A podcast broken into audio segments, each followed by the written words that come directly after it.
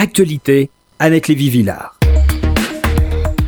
Bonjour Paul-Henriette. Pour cette euh, dernière chronique énervée de 2019, je vais parler d'un message clair. En 2020, il y a des choses qui ne passeront plus.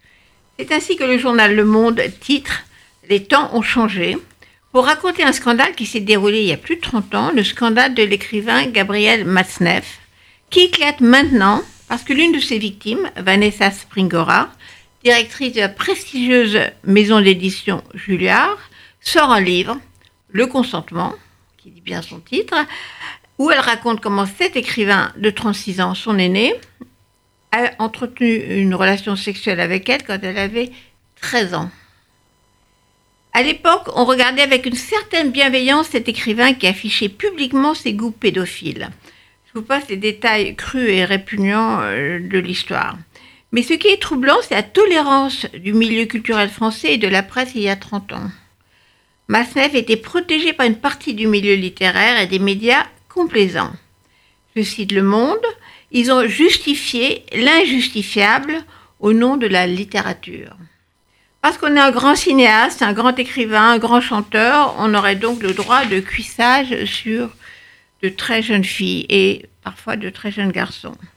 Les temps changent. L'effet MeToo a touché la France, même si on n'en avait pas conscience. La parole s'est libérée. Le livre de Vanessa Springora, enfant proie d'un soi-disant grand écrivain.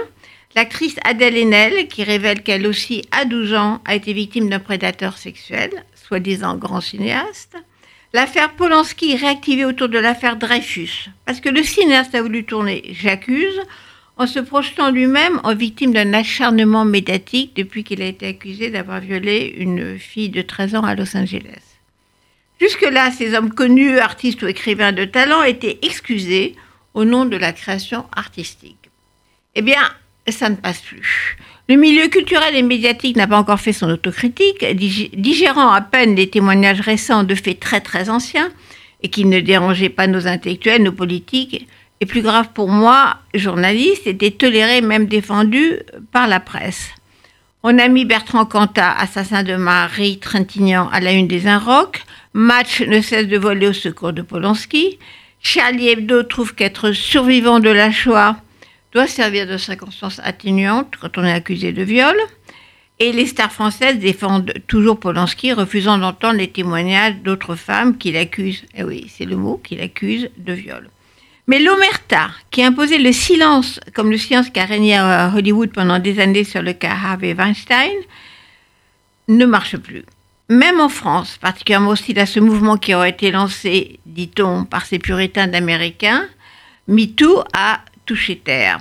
Il aura fallu le courage d'Adèle Haenel pour que le milieu du cinéma arrête de tolérer les abus des grands cinéastes.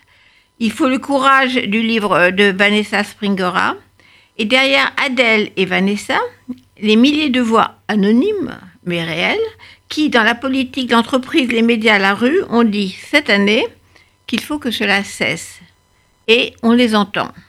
Les temps changent, enfin.